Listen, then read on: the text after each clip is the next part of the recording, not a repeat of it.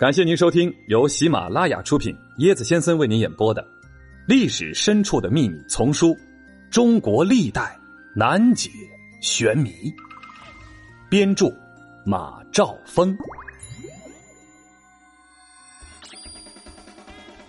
刀下留人，大将谋反，为何唐太宗还要保他？朋友们，大家好。很久没有聊英雄了哈，今天呢就和大家聊聊唐朝的大将侯君集的故事。这个侯君集呢，从少年时就勇武过人。他于隋朝末年被李世民引入幕府，玄武门之变期间，他曾为李世民出谋划策。由于侯君集是玄武门事变的主要策划者之一，立有大功，所以呢，李世民对其进行了重赏。此后，侯君集一路高升。贞观四年，也就是公元六百三十年，拜兵部尚书，参与朝政，跟随魏国公李靖学习兵法，参与灭亡东突厥，大破吐谷浑，功勋卓著，封陈国公。这里呢，插播一个冷知识：这个吐谷浑的“玉”和谷子的“谷”，也就是稻谷的“谷”，是同一个字。是西北游牧民族慕容氏在西晋至唐朝时期所建的一个独立的小国家。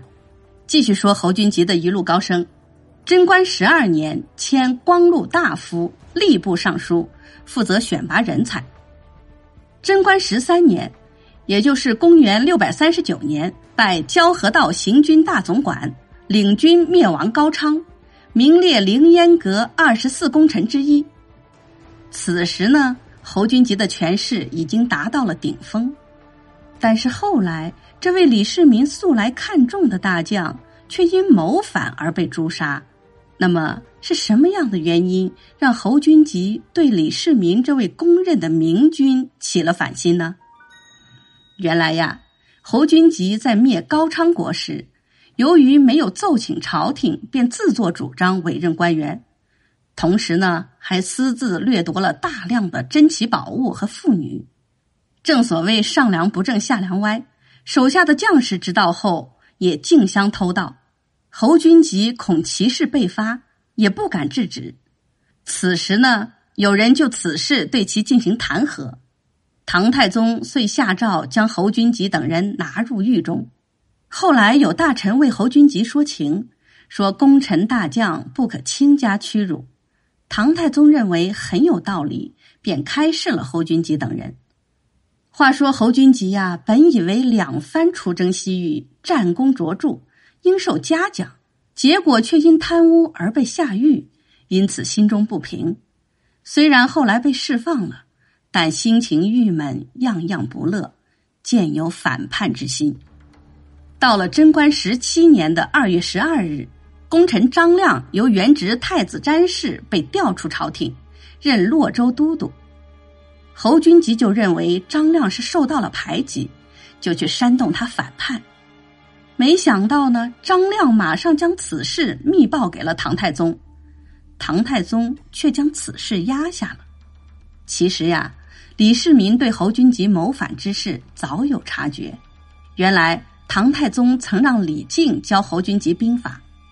后来，侯君集上奏唐太宗，预告李靖谋反，因为每到兵法的精微之处，李靖就不教他了。唐太宗听后责备李靖，李靖回答说：“这是侯君集想要谋反，如今中原安定，我所教他的兵法足以安置四夷。如今侯君集想要学进臣的兵法，是他将有意志啊。”此时，侯君集尚未有任何反击，但是李靖已经提醒了唐太宗。后来呢，在平定高昌的庆功宴上，江夏王李道宗也曾对唐太宗说：“侯君集有反叛之心。”但李世民念及侯君集有功，一如既往的对待他。当时呢，太子李承乾屡有过失，担心自己被废。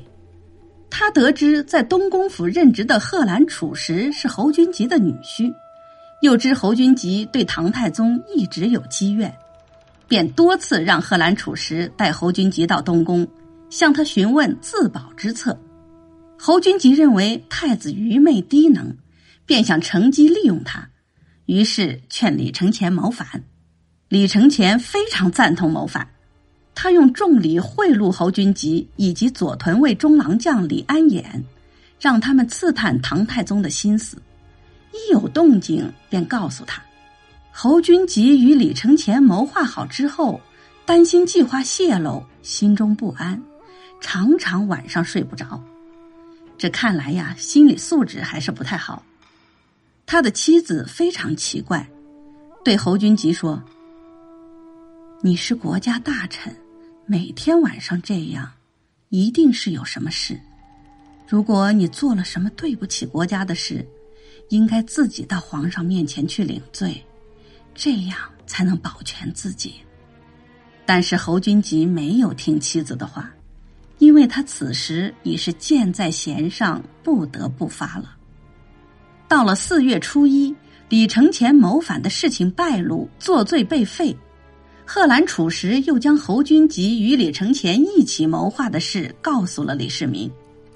唐太宗召见侯君集说：“我不想让刀笔利侮辱你。”故亲自来审问你，侯君集起初不认罪，唐太宗便召见贺兰楚时，详细陈述始末原委，又拿出他与李承乾来往的书信给他看，侯君集理屈词穷，只得服罪。这侯君集依律应当满门抄斩，但因他在战争年代战功卓著，一直是唐太宗的心腹大臣，所以唐太宗不想杀侯君集。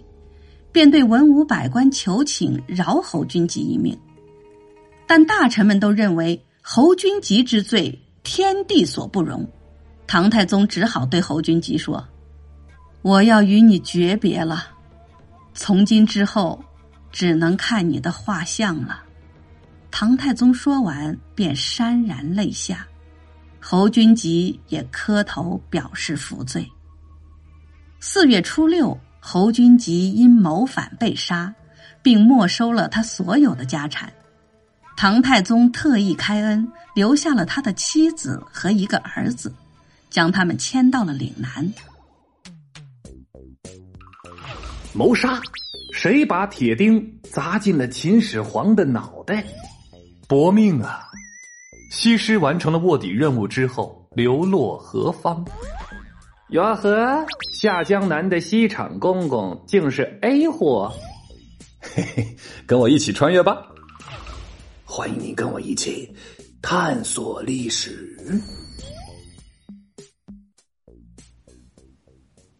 来看本集的趣味链接：程潜名字的来历。话说武德二年，秦王妃长孙氏为李世民诞下了嫡长子。根据史书的记载啊，因为这位皇子生于太极宫承乾殿，故以此殿为名，取名李承乾，字高明。有人认为“承乾”二字虽为宫室之名，然而用作人名时却有着无比深意，是以承乾一名，当为唐高祖李渊为这个皇孙亲赐。